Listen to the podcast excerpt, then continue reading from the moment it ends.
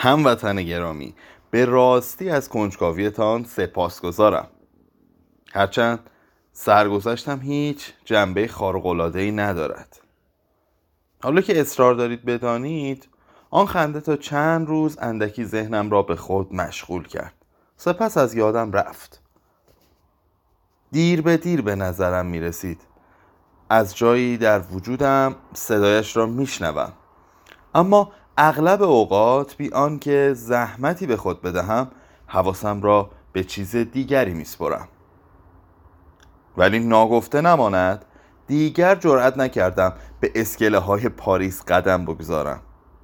هرگاه سوار ماشین یا اتوبوس از کنارشان عبور می کردم سکوتی خاص بر وجودم مسلط می شد حدس می‌زنم احساس انتظار بود. ولی از رود سن رد می شدم اتفاقی نمی افتاد و نفس راحتی می کشیدم همان ایام برای سلامتیم نیز مشکلاتی پیش آمد. مرض مشخصی نبود. می‌شد اون رو به حساب خستگی مفرد گذاشت. هرچه بود به خوشخلقی همیشگیم لطمه می‌زد. سراغ چند پزشک رفتم که برایم تقویت کننده تجویز کردند. تقویت می شدم ولی دوباره ضعف به جانم می افتاد زندگی برایم مثل سابق آسان نبود.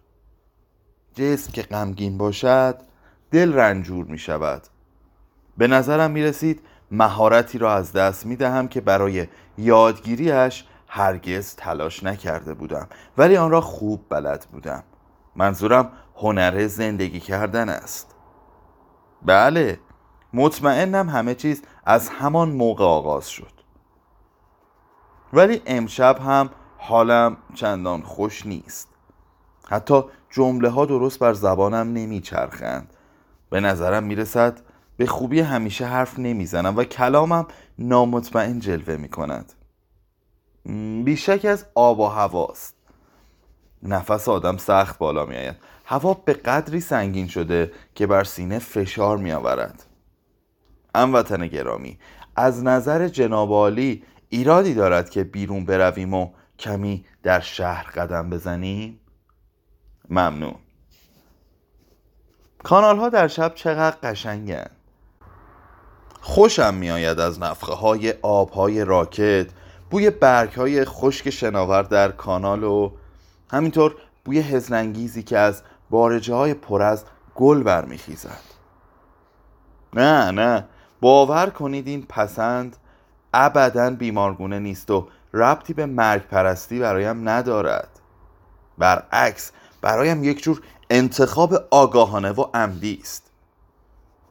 راستش خودم را به ستایش این کانال ها مجبور می کنم جایی که در دنیا بیشتر از همه میپسندم سیسیل است. پس ملاحظه میفرمایید. تازه آن هم از بالای اتنا در روشنایی روز به شرطی که مشرف بر جزیره و دریا باشم. از جاوه هم خوشم میآید ولی هنگام وزش بادهای هارهی بله در جوانی به آنجا سفر کردم. به طور کلی همه جزیره ها را دوست دارم. فرمان روایی بر آنها آسانتر است. خانه ملوسی است مگر نه؟ دو تا کله که آنجا می‌بینید مال دو برده سیاپوست است. سردر دکان. امارت متعلق به یک برده فروش بود. آره قدیم ها اهل پنهانکاری نبودند. طلف پولش از پارو بالا می‌رفت و رک و رو راست می‌گفت ملاحظه بفرمایید مال و منال دارم. درآمدم از تجارت برده است. کاکاسیاه میفروشم. اصلا می شود تجسم کرد که کسی امروزه جار بزند چون این شغلی دارد. افتضاحی را میافتد که نگو. فریاد اعتراض همکاران فرانسوی هم را از همینجا میشنوم. خب این قضیه برایشون جنبه حیثیتی دارد. بی آنکه تردید به خرج بدهند دو سه تا بیانیه منتشر می کنند شاید هم بیشتر. خوب که فکر می‌کنم می‌بینم قطعا از امضای خودم محرومشان نمیگذاشتم. بردهداری. وای بر ما. البته که با آن مخالفی. اینکه در کانون خانواده یا در کارخانه ها مجبور به استقرارش باشیم خب عادی و پذیرفتنی است اما اینکه بابتش فخر بفروشیم دیگر بیآبرویی را از حد میگذراند. خب می‌دانم نمی شود از سلطگری یا غلام حلقه به گوش صرف نظر کرد. هر انسانی همانقدر به برده نیاز دارد که به هوای پاک. امر و مثل نفس کشیدن است. قبول دارید؟ حتی بی ترین افراد هم راهی برای تنفس پیدا می کنند آنکه در پایین ترین درجه اجتماعی جای گرفتم بالاخره زن یا بچه دارد. اگر مجرد باشد لابد سگی برای خودش دست و پا می کند در کل مهم این است که بتوانیم غضبمان را سر کسی خالی کنیم. بیان که او حق داشته باشد جوابمان را بدهد. شنیده اید می‌گویند آدم روی حرف پدرش حرف نمی‌زند؟ از یک جنبه غریب جلوه می کند در این دنیا به چه کسی جواب می دهیم جز کسی که دوستش داریم؟ از جنبه دیگر متقاعد کننده است. بالاخره باید یک نفر باشد که حرف آخر را بزند. وگرنه در رد هر استدلال می شود استدلال دیگری آورد. قضیه تمامی ندارد. قدرت برعکس.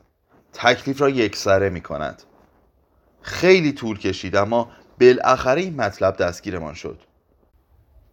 مثلا لابد متوجه شده اید که اروپای کهن خودمان سرانجام آموخته که به شیوه صحیح فلسفه ببافد. دیگر مانند دوران ساده دلی نمی‌گوییم. نظرم این است کجایش ایراد دارد؟ به روشنبینی رسیده ایم. اطلاعیه را جایگزین مناظره کرده ایم.